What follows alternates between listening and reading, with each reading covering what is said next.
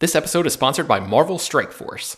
If you're looking for a superhero themed mobile game, look no further. Marvel Strike Force is a mobile squad RPG that allows you to battle with your favorite team of superheroes and supervillains in a fight to save the universe against threats like Doctor Doom and Apocalypse. Your goal is to power up your favorite characters to complete missions, unlock gear and other resources, and beat other players in PvP modes like Alliance War and Real Time Arena. The game is currently celebrating its six year anniversary, and they're letting new users in on the celebration by providing free stuff, courtesy of our unique link in the show notes. The anniversary consists of weekly events and bonuses, and if you complete each event, you can receive special rewards and skins. Make sure to log in each day and each week to take advantage of all of the new characters that are being released specifically for this event. This will be Marvel Strike Force's most generous event to date, so don't miss out. We've received a unique promo code, so new users can follow our link in the description and use the promo code MAXPOOL. That's M A X P O O L. Thanks to Marvel Strike Force for sponsoring this episode.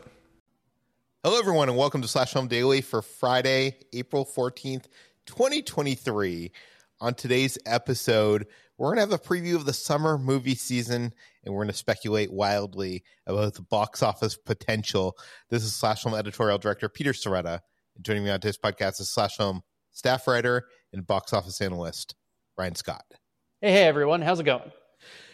Uh, it's going good. Okay, to set this up, um, you know, we did this last year. Uh, t- we ba- basically this is going to be a preview of the summer movie season. We're going to go through all the the big releases.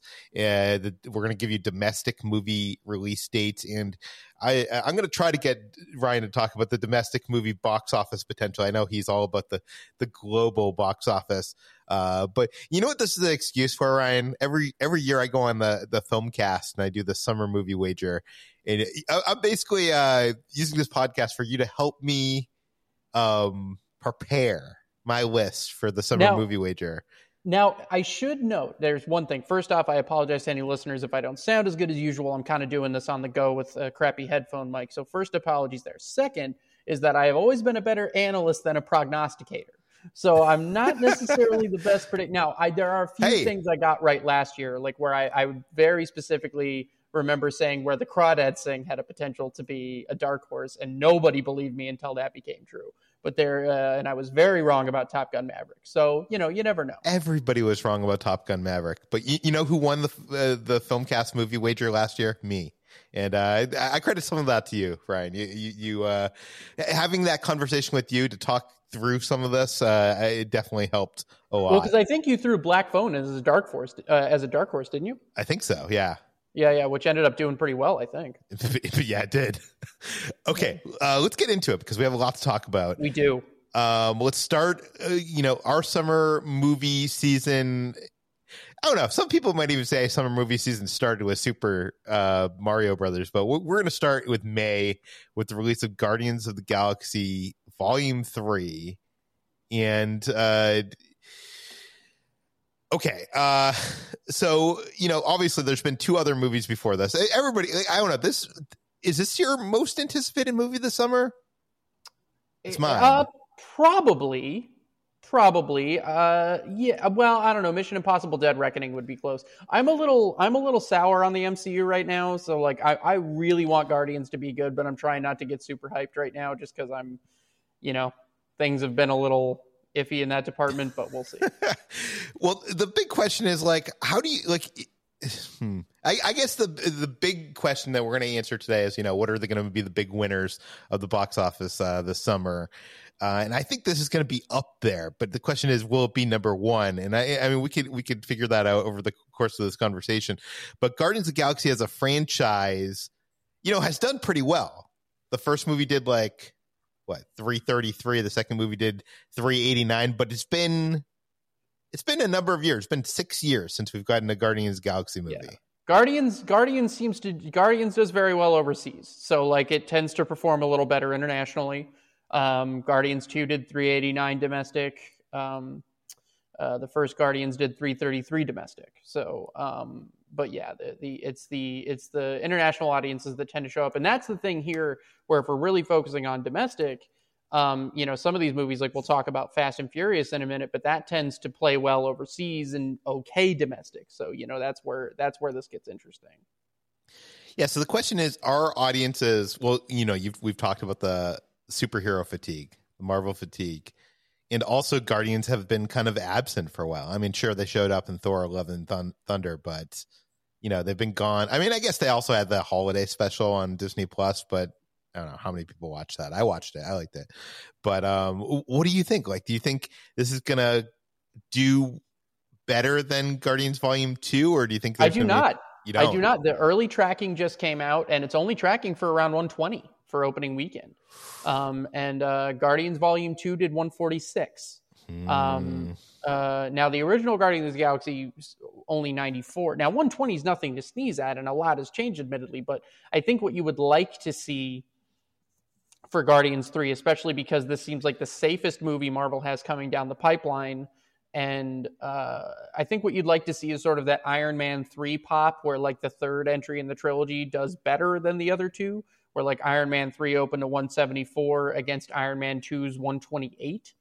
Um, so, you know, and look, tracking has proved to be a bit unreliable in recent history, but, um, you know, the, the I think the that we're only a few weeks out, that tracking's probably closer uh, so we'll see. I don't know. Um, I think, you know, so so I, I, think what we're seeing now though is that it probably doesn't look like it has a great shot to do a lot more than Guardians Volume Two did. So you know that's that's worth taking into account. Yeah, interesting. So you you seem to think it probably will do between what the first movie did and the second movie did. Yeah, I, I think I would if I were to guess, and the I would say uh, so uh, maybe you know uh, maybe maybe it gets to 130 opening weekend or something 135. But the question is, is it going to have that drop off like Multiverse of Bad, Madness or Quantumania did in its second weekend? Right? Is it going to be front loaded, or is it going to be, play more like a Marvel movie of old? So does that leave it? you know somewhere in the range of you know 300 million domestic or or can it get closer to 400 i don't know. I think it's all about that word of mouth. And what we know from this movie is you know this is the the finale of guardians of galaxy. It's a finale of uh, this team. And uh, you know I've, everybody that's spoken in the press some people i've talked to in private everybody that's read the script said that uh, you know it's left them crying I don't know. I, I think it could be like one of those like really emotional endings to the the series, and maybe it would yeah. get people to come back again. Yeah, I'm hoping this is more of a no way home situation where, regardless of whatever whatever else is happening, you know, within the superhero world, like these characters have become big enough, and the story is big enough, and James Gunn is big enough that that it sort of overcomes the larger narrative. That's my hope, and I think that trailer is great, and uh, I'm I'm really hopeful here. But you know, so I think it's got a wide berth of somewhere between you know 300 million domestic and 400 million domestic. Yeah. It just kind of depends. Okay, uh, there's another movie that actually comes out on May 5th. It's called Love Again. This is from Screen Gems, and this is from director screenwriter James C. Strouse and it's um, I mean, it, it's a romantic comedy drama. It's um. Yeah, you've also got, I believe, what May 12th, you've also got Book Club, the next chapter coming out, which is a sequel to Book Club, of course. Oh yeah, that's next those, week. Yeah. Yeah, those are both. But uh, no, Love Again. I, I'm not sure what list you're looking at. I've got Love Again and Book Club, the next chapter, both listed on May 12th. Oh, okay. Yeah, yeah, yeah. But uh, but but anyway, whatever the case, those are both counter programming bets. Um, eh, you know, I don't know that either of those those those might be able to sort of scoop up like famously, like you know, Sisters opened against um Star Wars: The Force Awakens, and like you know, it managed to do okay, you know, relative to to. Uh, but also on that May twelfth date, we've got Hypnotic, which is the new Ben Affleck movie uh, from Robert Rodriguez, which I saw a, a in progress cut of at South by Southwest. Oh, I didn't even have that on my list. Uh, ben Affleck movie. So it, Ben Affleck stars in it. Yeah, Ben Affleck stars in it. Um, it's like a mind bendy thriller. Um, it was very expensive to make. Uh, kind of got shut down a few times by COVID. Um, I didn't officially review it because what I saw was an in progress cut, but it was a mostly finished movie and uh, it's pretty rough. Um, I'll be honest. I, I, didn't think it was particularly great, and I don't know. I don't know that it's stands. It's got a lot of upside commercial prospects, so I don't think that's going to do much for anybody, honestly. Okay. Um, okay. Uh, you you kind of glossed over book club, the next chapter. Um, Ryan, did you know that there was another book club? I, I didn't. I did actually. I did know that this was coming together. Um, Well, the the Uh, original was released five years ago and made sixty eight million dollars. So I don't know how domestic, yeah, did, did did a little over 100 million worldwide. So it was a very, you know, and it was about but a 14 million dollar budget, kind of that low, lower mid budget sort of hit that that. So I think that I think that the sequel could do fine, but again, it's counter programming. It's not really aiming for. Um, and I think if you're sort of looking at like we talked last year about the um, uh, Downton Abbey movie, and then like the Downton Abbey sequel, and the Downton Abbey sequel sequel did okay, but not nearly as well as the original. I think Book Club, the next chapter, is probably going to be a similar thing where you know you maybe be you know 35 40 million domestic and you know 25 30 million overseas 70 million dollar finish optimistically Yeah. Uh, there's also another movie coming out that week, Rally Road Racers. This is a animation uh, comedy film. Honestly, isn't that just a limited release though i don't think that's going wide it's listed on my thing on uh, the numbers as being a wide release. Which okay is, yeah because i use movie insider typically for Aw. for the release calendar but but it doesn't matter i think that that's another one of those ones that it's it's not it's you know it's viva pictures is the production company behind it that's not really going to get you anywhere Yeah, I was gonna say, like, I, I wonder what they consider wide these days. Like, is there a like industry? Yeah i don't know what the i don't know what the number is that that that's wide or not wide i don't know where that determination ends Okay, May nineteenth. Uh, things get real with Fast X. You know, I, I, this is another one of the big franchise movies coming out this summer, and I think probably a lot of people are looking forward to it. But you know, the Fast and Furious franchise is kind of on a decline. If you you know, Fa- Well, Furious Seven did also, three hundred okay, but we're talking three about- million domestically. right i but was then you say, got Fast Nine and Hobbs and Shaw that both did one hundred and seventy three, which is like about half. but this is where i talk about the So, global I mean, I'm not going right? to say that they're, you know, they're going to make money. It's going to make Right. money. But like, you know, is this is the first part of the finale of this franchise supposedly. I don't even believe that, but that's what they're they're you know, the, what are they saying? This is the end of the saga or something? Or this is so. The, so this is going to be uh, the Fast and Furious Eleven will be the end of it. So Yes. this is like teeing up the end of it, yeah, it's a two-part uh finale or whatever they've been right? But the, but the only thing I'll say though, this is where the global number comes into play. The highest grossing Fast and Furious movie domestically did 353 million, which was Furious Seven, but that movie did 1.5 billion worldwide. So this so this is an international franchise and it kind of always has been. You know f9 only did 173 domestic but it did 720 worldwide. So like you know i think guardians probably has a better chance at being a bigger domestic hit than than fast x does. However i think globally i would say fast x might have the edge there I, I think Guardians, without a doubt, domestically is going to do better than Fast X, right Because you know it's going to do in the 300 million. If it does not do 300 million, Guardians Three domestically, I would be, I would eat my shoe. Like that, that just seems like don't don't start saying that shit Oh, no. like, crazier things have happened I like mean, if yes. we had bet, if you and I had bet on how much Shazam: Fury of the Gods was going to make, one of us would be eating a shoe. Yes, yes, know that, that, that that is true. But um, and you know, what what is the most this is going to get? Because again, we're coming off Fast Nine and Hobbs and Shaw, which both did exactly 173 million dollars, which seems to me like that's the number of like the people interested domestically in in this franchise. But again, this is being promoted as the first half of the finale of this franchise. Is that going to bring more people back in? It might, but I still think even if you look at like the Fate of the Furious, that was 225 worldwide pre-pandemic or 225 domestic pre-pandemic against 1.2 billion worldwide. So I still just think that I think your I think your ceiling probably is around 200 million. If it does exceedingly well, 250. Yeah.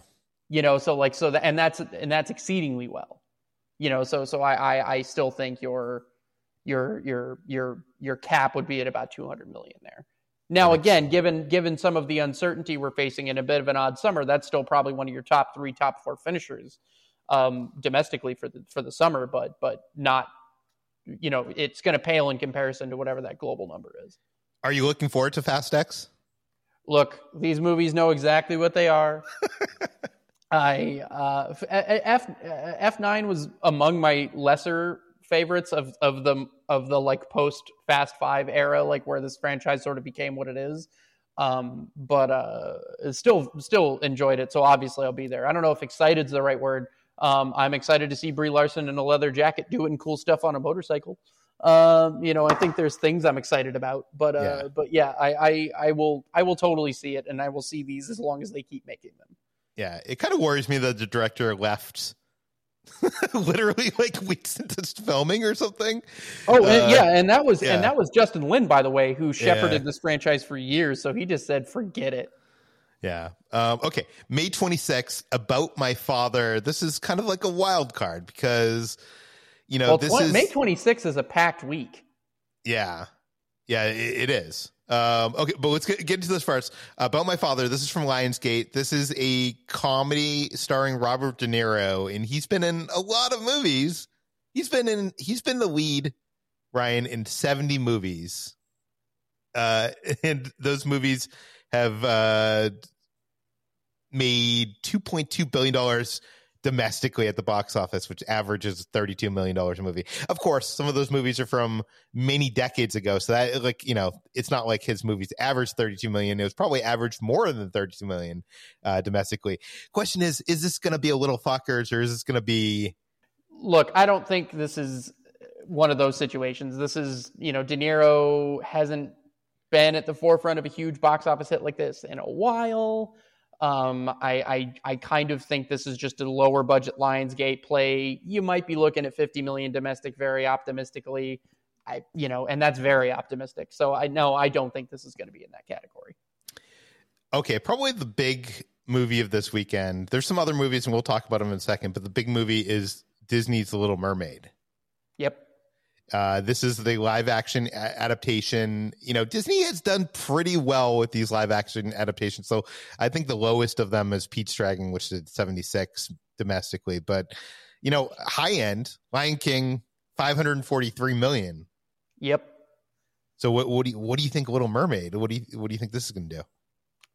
You know, I've been wrong about some of these in the past, but, um, you know, it's, it, it's tough because I think like it's weird because you look at like they sent Peter Pan and Wendy to Disney Plus, but but they but they you know put this one in theaters, and I think those like to me both seem to have like similar upside potential. Um, By the way, have you seen that yet? Have I seen uh, Peter Pan and Wendy? No, I haven't watched it yet. I haven't had the chance. Yeah, uh, that came out this week. Am I correct? I think it's this week. Yeah, because I because I because I think Pete's Dragon is the best of the bunch. I, I think uh, most. I, I, think critically, I think it's the the best reviewed. Yeah, Pete's Dragon. But yeah, but but I think I think the thing is like when you look at, you know, what these movies do domestically, I, I think, I think the top end would sort of maybe be maybe Maleficent. You know, like that two forty one number you know, would people would love Little Mermaid. The, the only thing is like it doesn't look as colorful and as like the you see like the the flounder and all those like how it looks like real fish. Yeah, I don't know. And I and I think the marketing's been a bit odd, and I think you know, not that I want to give any air to the plebeians here, but the people that are sort of complaining over the casting, I don't know to what degree that affects anything, but I don't think um, it affects anything. Right, but yeah, but so I don't know. Yeah, so I I don't know. I would say you know, uh, 240, 250, you know, would be, I think, like a maybe safe ish bet, depending on how the reviews go. Um, if it goes bad, you could be looking at Dumbo territory, you know, 115. Um, and I think that that that's not unlikely, but we'll see. yeah, I had on my notes 250 question mark is what I thought. So I, am great. I would say between 150 and 250 would be would be the safe bet there. Yeah. But again, I'm not as good at prognosticating. Yeah, yeah. Um, also that weekend, you have You Hurt My Feelings. It's an A24 Julia Louis Dreyfus uh, dramedy. Uh, I mean, A24 has made money in the past, but I don't think this is going to be a big. No, but then also that week, I've got listed The Machine, which is Bert Kreischer's comedy that stars Mark Hamill. Um, and then I've also got Kandahar, which is the uh, the um, uh, Gerard Butler action flick. I think Kandahar is interesting because it's Gerard Butler you know he's an undercover CIA operative that like gets ousted and he needs to get out of uh, Afghan- Afghanistan, I think. And you know his movies are all over the place too. Like Ryan, how do you how do you peg this movie? Because you know his last film, did 32 million. Plane. Uh, Angel Has Fallen did 69 million. Hunter Killer did 15 million. So it's it's it's all over the place. It is all over the place, but I think that again, this is one of those ones that was predicated on uh, decent home video market, pre-sales overseas. So it's open road. They don't have they don't make big hits. That's not what they do. Um, so I think this movie was probably made for 20 million or less. They're counter programming. You're maybe hoping for like an 85 million dollar worldwide finish. You know, so I, I again, it's counter programming. You're looking at you yeah. know 40 million you know, domestic if it does well. Um, and that's fine. That's what the movie was greenlit on. That's what it's predicated on. So again, it's counter programming. It's not here to. Um, the machine is the one I'm most, most curious about because Bert Kreischer's been trying to get that made for a long time. You got Mark Hamill in there. I think it's kind of a weird time to release it. Um, I'm not really sure how that's going to do. Uh, that that that that one that one could be a bomb or that one could kind of surprise people. I'm not sure. I feel like though there's no huge stars in it. It's I don't know. It, I'm not sure if it has the mass appeal. I don't know that comedy. I don't know that co- comedy is such an uncertain thing these days that I don't even know that it's predicated on necessarily needing a star anymore. Yeah. If it's going to work. Okay, let's jump to June. June second. Fox is uh, Fox and Disney are releasing the Boogeyman. This is based on the 1973 short film or short story by uh, Stephen King. Mm-hmm. And this is about um, a family who kind of um, the father is a therapist. They just lost their mother, and they uh, a desperate patient shows up unexpectedly at their house asking for help, and they bring in a terrifying entity that preys on the families and feeds on their greatest suffering. And this stars uh, Sophie Thatcher, who was who's in Yellow Jackets, which is and Chris Messina. Yeah, yeah, yeah, yeah. And David Dastmalchian. A lot of good stuff going on here. Uh, but I feel like Disney has not had a great track record with the the promoting of the Fox films. Well, I don't know. I think they're leaning into it now because of what, like you know, um, Barbarian did last year and how horror's been doing in general. And also, let us not forget, this movie was made to be released directly to Hulu. It performed so well in test screenings that they moved it to a theatrical release. Um, it is directed by Rob Savage, the guy who made that very low budget movie Host. Um, yeah, so this one has has Dark Horse written all over it. Um, I, I think this could do very well. I think that trailer plays like gangbusters every time I see it in the theater. Um, yeah, I, th- I think this movie, despite the heavy competition, could do very well. So how much do you think? What is the potential domestically? Do you think? Because to me, like I can't even peg this one. I don't even have, you know. Well, no, it's tough. It's tough because horror can be a little all over the place, right? But I think that like if you look at like the absolute potential, you had you know Smile doing 105 million domestic last year. Yeah. You know, um, uh, and I think Black Phone's probably a better comp because it came out in summer against heavy competition. So, you know, Black Phone did 90 million domestic. That doesn't seem impossible. Like if the reviews are great and the audience is there, you've got Stephen King's name, you know, that's not impossible. Um, I think that's still a little high for this one, but I could be well, underestimating. Again, yeah. Right. You never know. And I, so I think like even if you look at the, let's say the low end, right? Like let's look at, let's look at uh, the 2019 Pet Sematary um, I would say that would maybe be like a low end comp for it. Um, 54 million domestic still. So I, I, I, think this one's got a lot of upside, and I think this could be your good dark horse bet.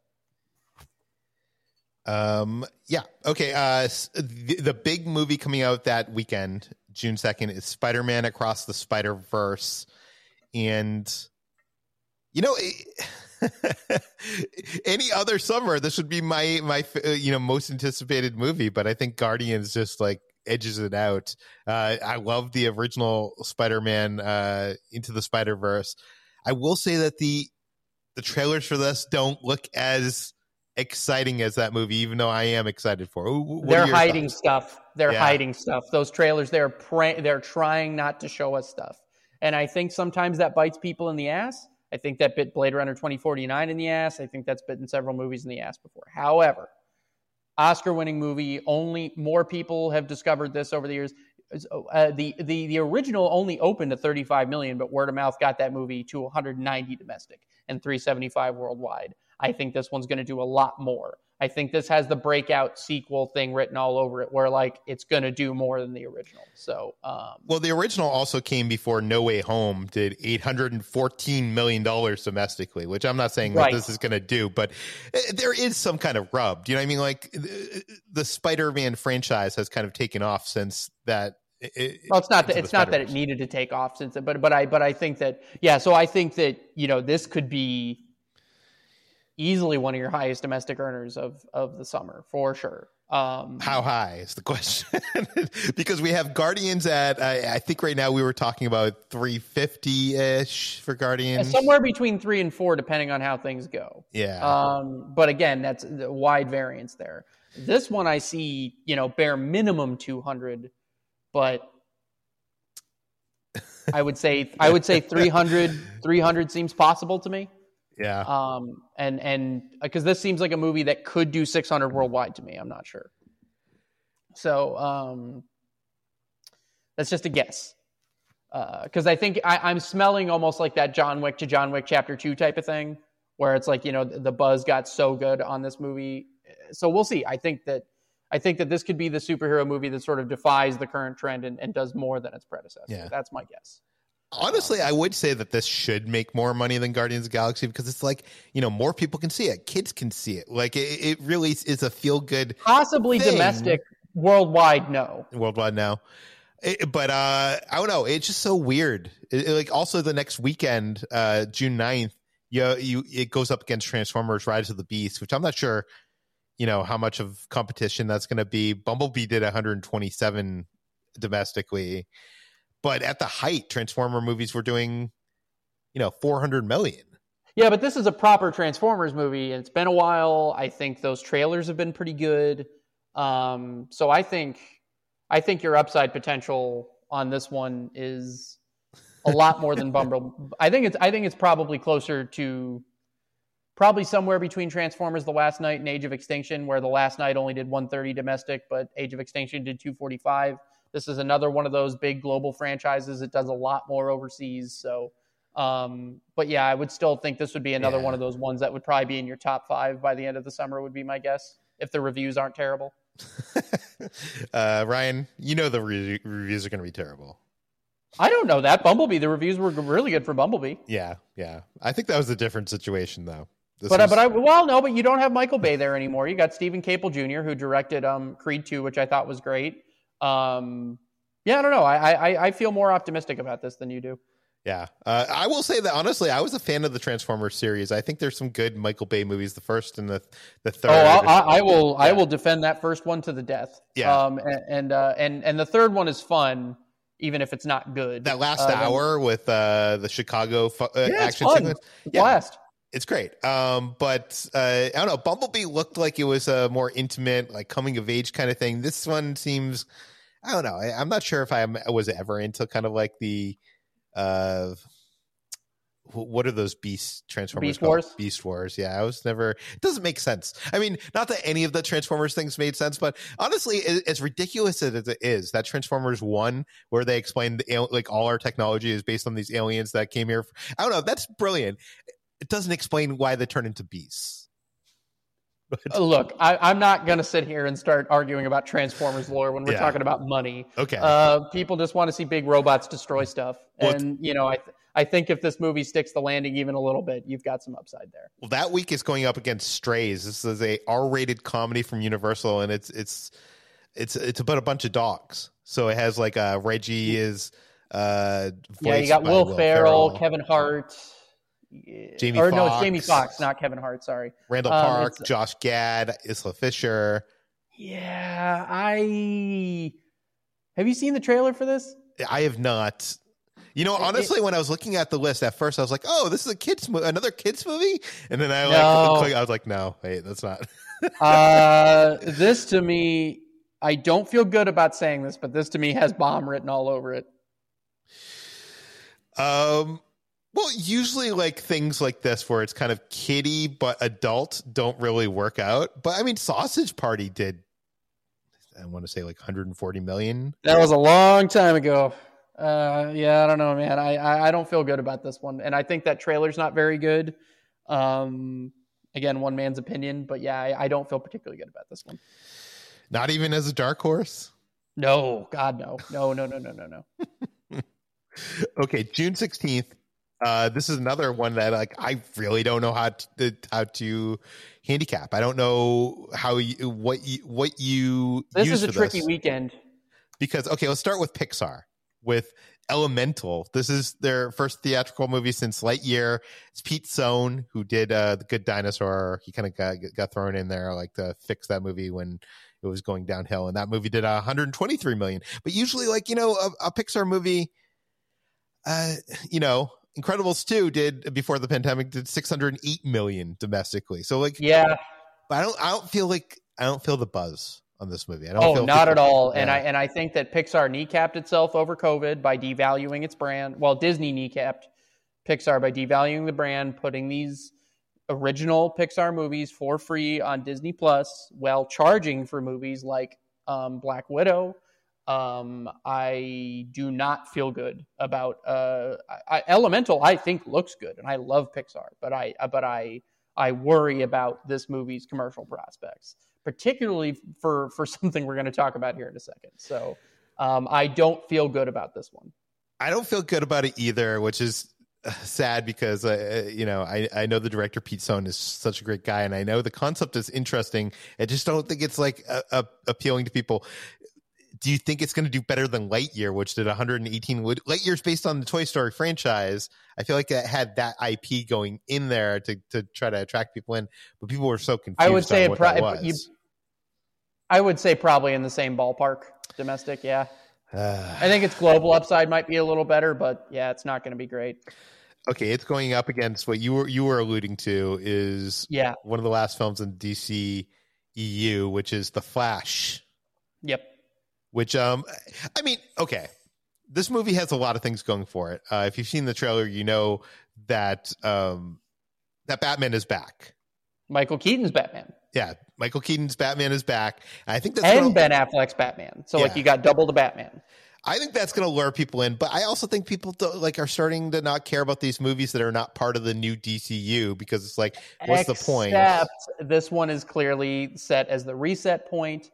Um, the buzz on this movie has been incredible. I can't say much, much, but I can say that I know some people that have seen it and they have now, despite the Ezra Miller of it all, which was a huge complication originally, um, it is supposedly phenomenal. James Gunn said it's one of the best superhero movies he's ever seen. It's his job to say that, but that's still worth noting. Um, they are showing it in its entirety later this month at CinemaCon, like two months before its theatrical release. You don't do that unless you have a lot of faith in the movie. That's what happened with Top Gun Maverick before it had its huge run. So I think this movie's going to make a lot of money. Well, the question is how much because you know the last Shazam did 57 million, Black Adam did 168, but then at the top of that you have like what in recent history the, where Ezra Miller debuted, The Flash, 229 million. So Wait, what are, you, what you talking about? The uh, I mean, sorry, J- J- Justice League. Sorry. Yeah, yeah, but that movie was I, I, don't know. I mean, you look at Aquaman doing 335. Um, I think with two Batmans in your movie, that's not out of the realm of possibility if the reviews are really that good. Um, you know, I, I don't I don't think that's out of the question. I would say that you're probably definitely going to exceed Black Adam for sure with two Batmans in your movie. Probably closer to Justice League on the low end. We have the rest of the summer to get to, but we're going to take a quick break. We'll be right back. Okay, the other movie coming out that weekend is The Blackening. And I don't know anything about this. Oh, you haven't seen the trailer? Um, it looks funny. It, it's a horror movie, horror comedy.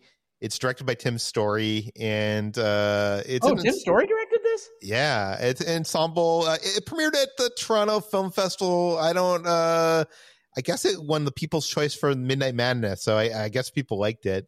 Um, but it, it, it kind of like is like the whole uh, you know, black character is the first to die in horror movie trope, but it tend like instead you know it's it's a play on that because it's an all black group in a cabin in the woods and they're confronted with a mass killer and it's all like uh the mass killer demands that they rank their degrees of blackness so that he can determine which the correct order is to kill them it, it, it's a funny it's a funny concept If It seems again that's one of those ones. I mean, that's count. That's that's that's even even as counter programming. That's got a hill to climb um, on that weekend. but I mean, it seems know, it seems like it could get that like Jordan Peele kind of audience.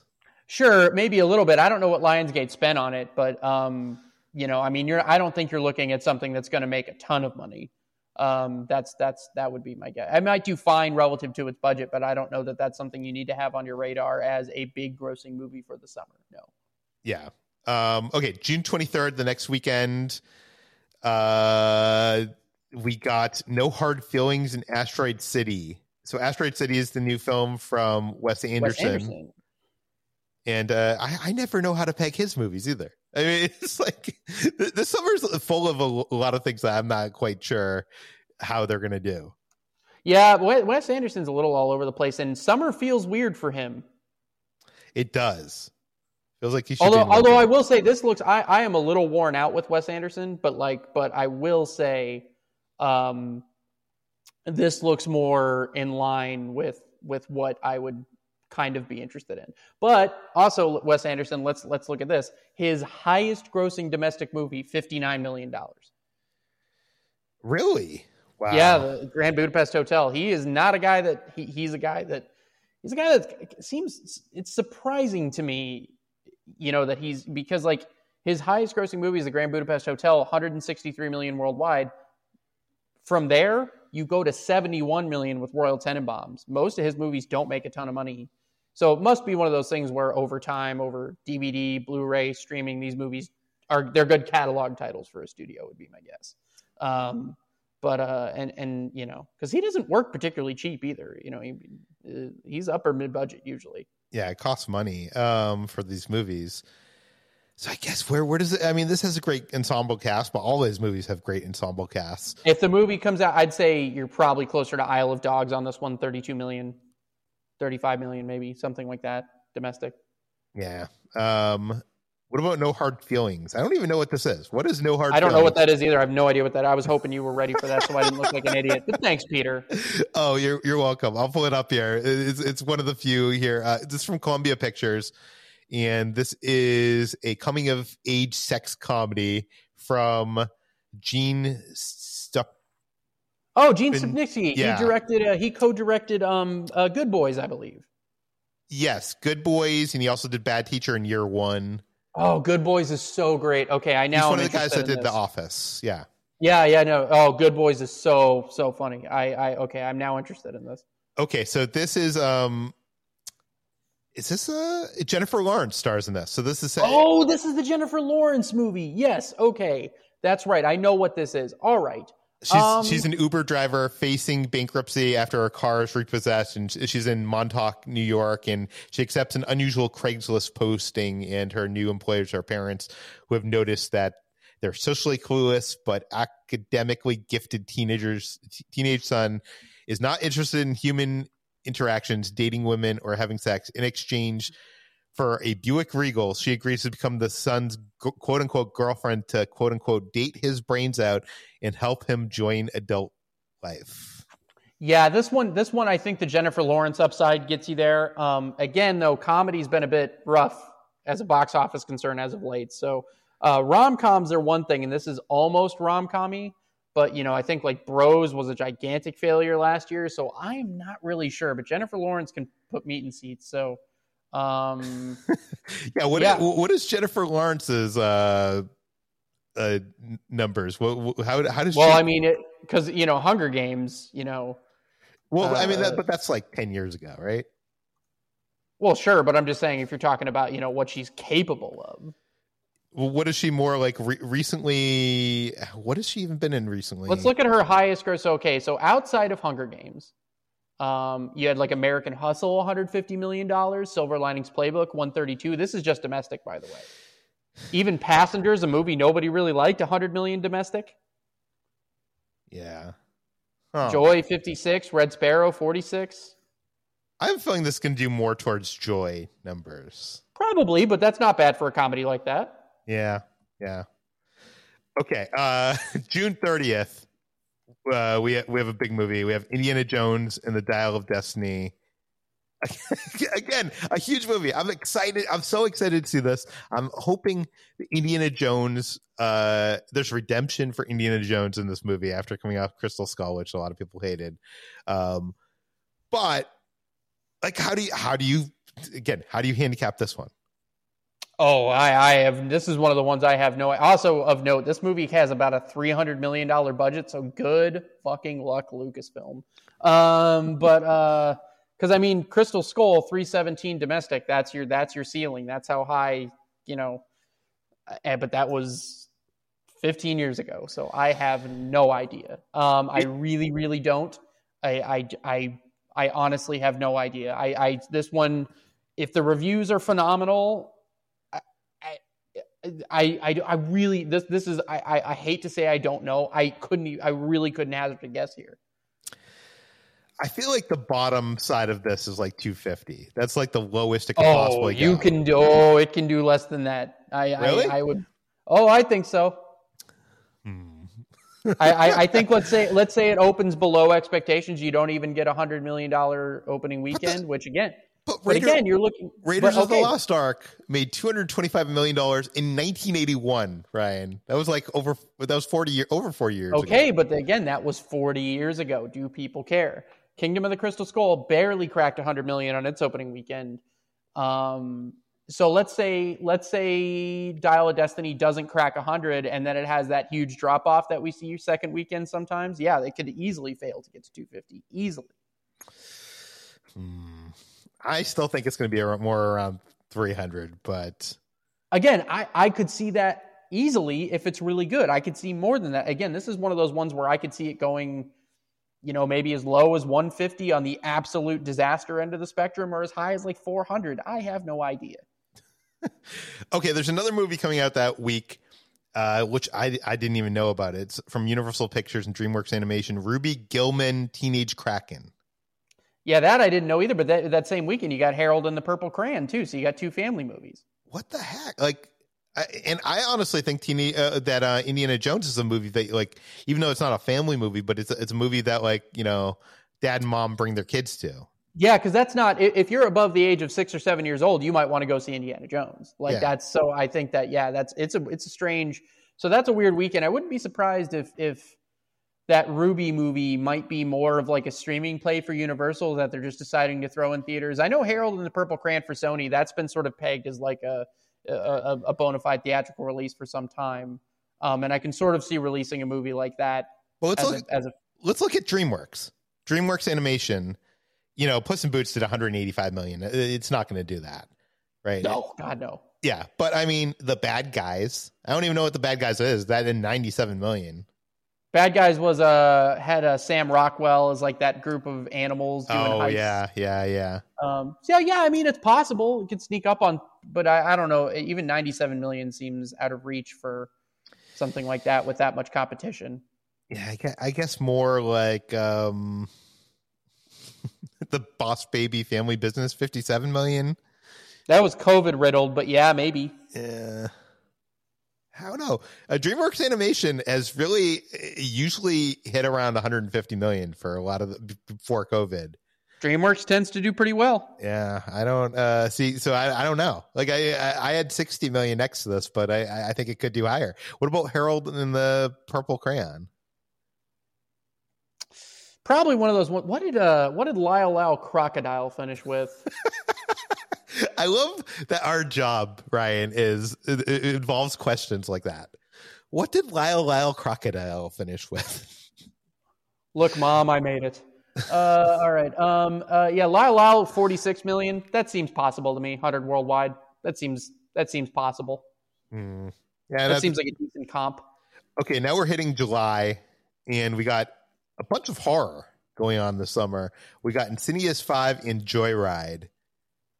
Joyride, I saw at South by Southwest. It's a. It's an outstanding comedy. Uh, it's really funny. I am so worried it's just not gonna. I, it's either gonna really pop or it's gonna fall flat, and I'm not sure which one. Um, I I think Joyride is extremely funny, and I What really is Joyride about? Joyride is about two best friends, uh, Asian best friends who met like you know, or they're uh, one's parents immigrated to America, another one was adopted, and they like became best friends because they're like the only two Asian kids in like a white neighborhood. And then uh, as they're older, the one they kind of go on a a trip to China, and it ends up becoming a pilgrimage to find the adopted one's real mother, um, sort of accidentally, but a bunch of um, hangovery type haphazard stuff happens along the way. It's a group of girls um, it's very, very funny. Like it played huge for a crowd at a uh, at South by. It's really Seth Rogen produced it.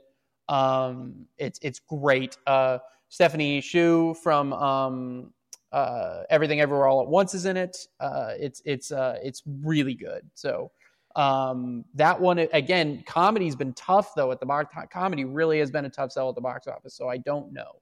Um, but uh, you know, if again, if you're looking at like upside potential like what is the, what is the upside right? Like what could it do?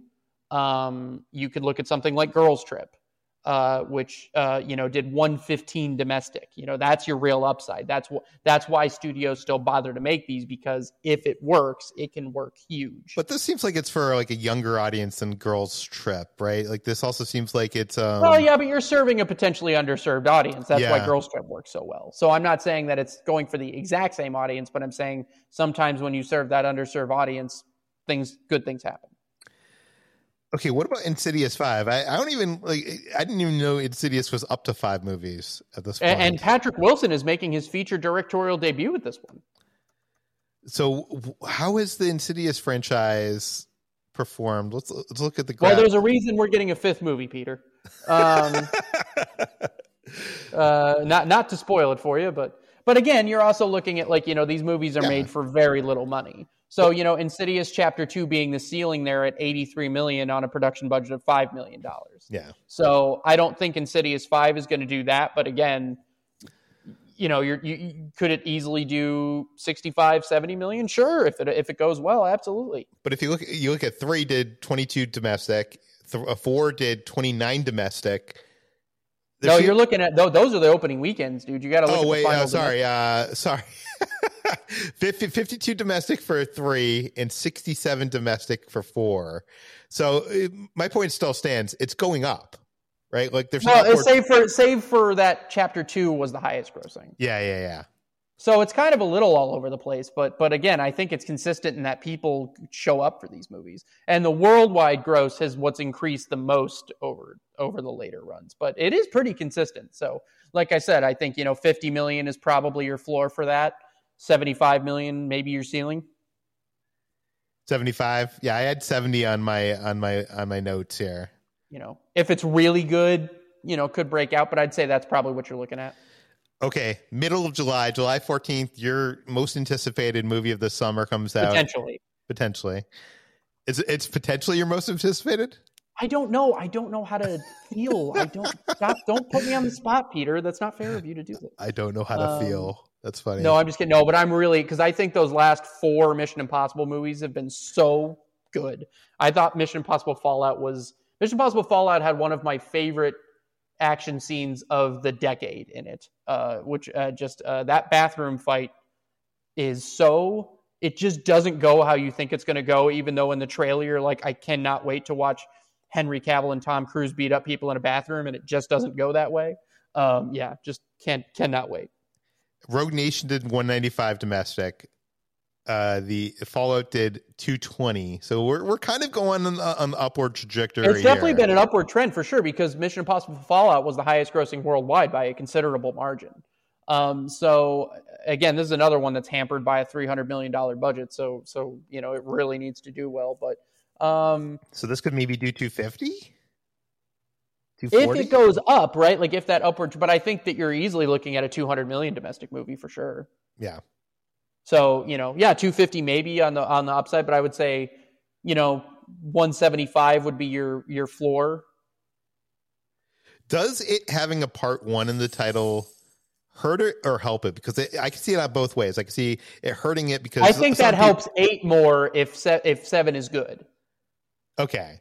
Because I can so, see some so people Dead Reckoning like, Part One is really good and people love it. That helps Dead Reckoning Part Two more.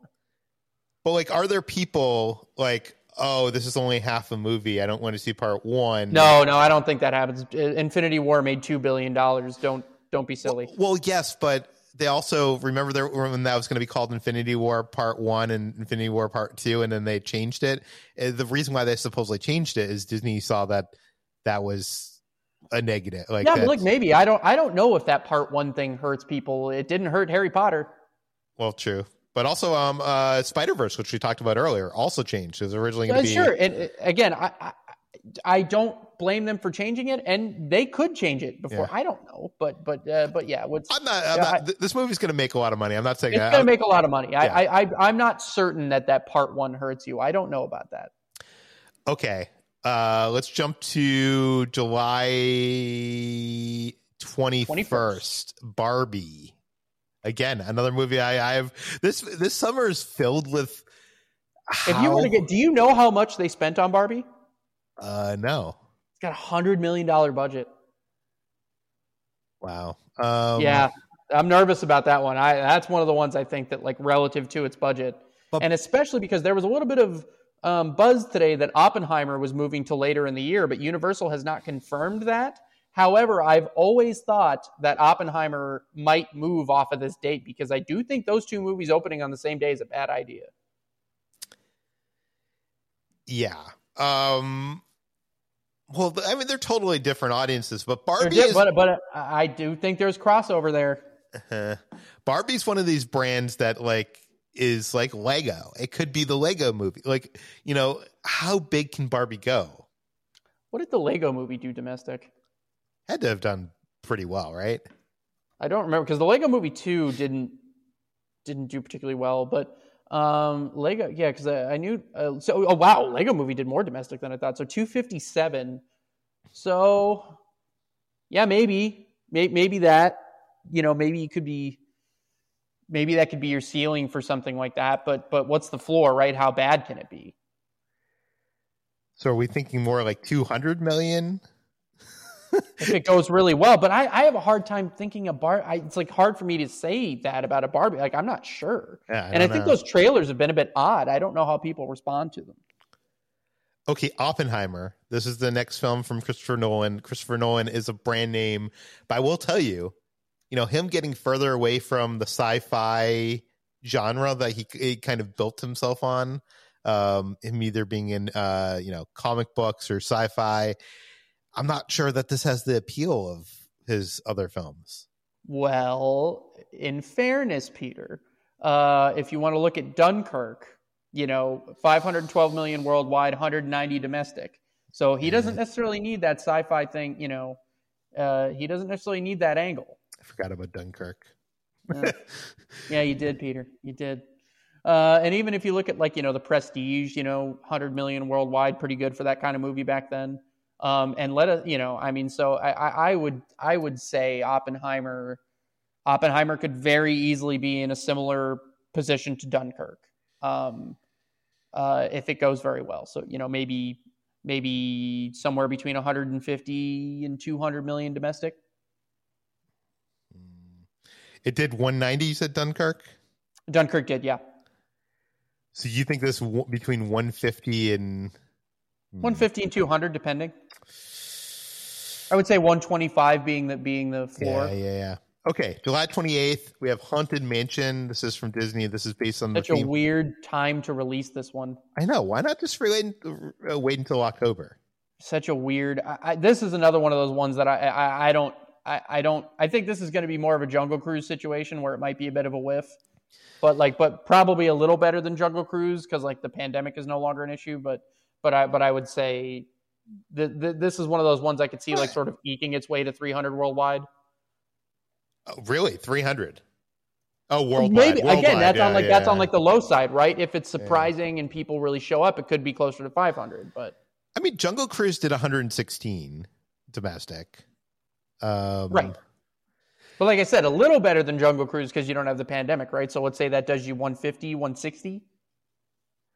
I But- also think more people know Haunted Mansion than they know. More people Jungle absolutely Cruise. do know do know Haunted Mansion. You got that little bit of horror buzz there. So you know, I'd say 150 being the floor and maybe 250 being your ceiling. That's a big range, Ryan. I told you I'm not. Hey man, you're the one that wants me to. You know, I'm not. I'm not great at prognosticating. Yeah, yeah, yeah.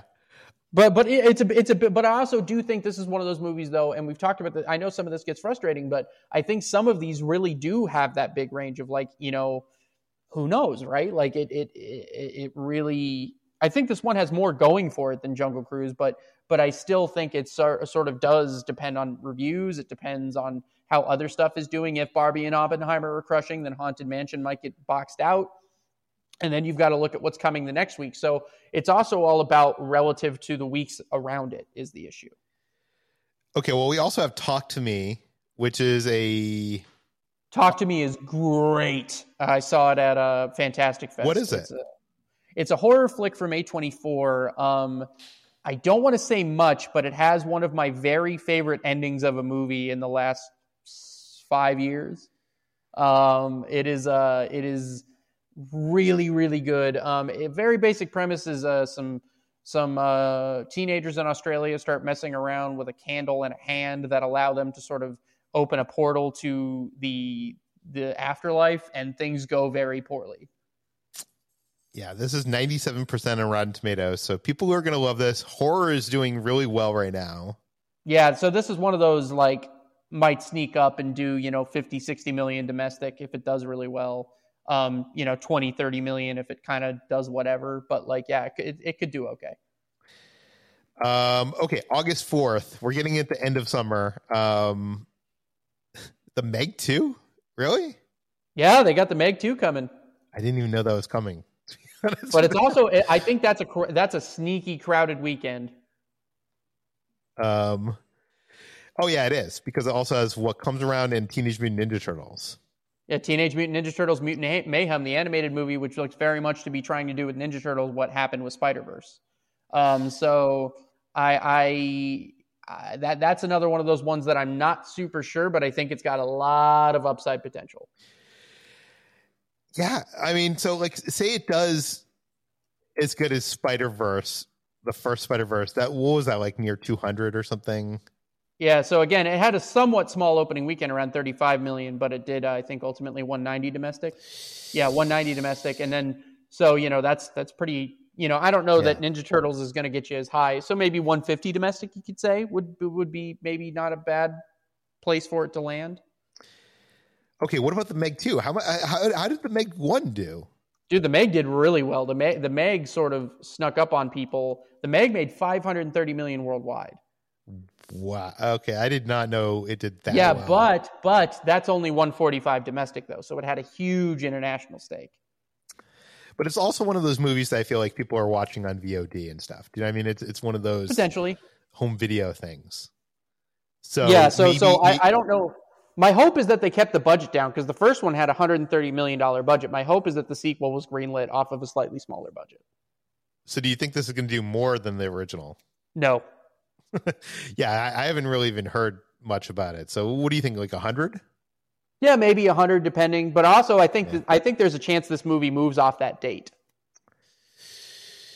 Why do you think that? No trailer yet, no marketing yet. And if they're going to start that, they got to start that soon. That makes sense. Um, we also have What Comes Around, which is a film from IFC Films. So is this even wide? Not sure. Uh, I don't have that on my list, so I'm not sure.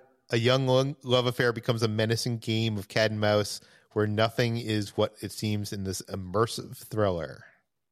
Oh, it's based on a play. Hmm. Okay, we'll skip that one because that one doesn't seem too interesting, anyways. We're getting into the weed of things of the, end of summer. Uh, Gran Turismo. This is based on the video game, right? Kind of. Uh, it's based on. I think the story of this is interesting. It's like a kid who got really good at the video game and then actually ended up helping like a race team. Uh, like it's very. It's like so. It's kind of one of those like sort of based on the video game, but sort of not type of movies. Um, but then that's also the same weekend as the last voyage of the Demeter, which we just got a trailer for yesterday, which is that Dracula flick, which looks really cool. So I think that's probably got more upside potential domestic than Gran Turismo has. You think so? Because I feel like oh. a lot of people know Gran Turismo. Yeah, it doesn't translate to just because I, we've seen we, that's the folly we saw with video game movies for years. Just because people know the know the name doesn't mean it's gonna translate to guaranteed success. So that's also another one of those movies that I do think could perform slightly better overseas. Uh, but Demeter to me seems like if one of those is going to break out, that's going to be the one.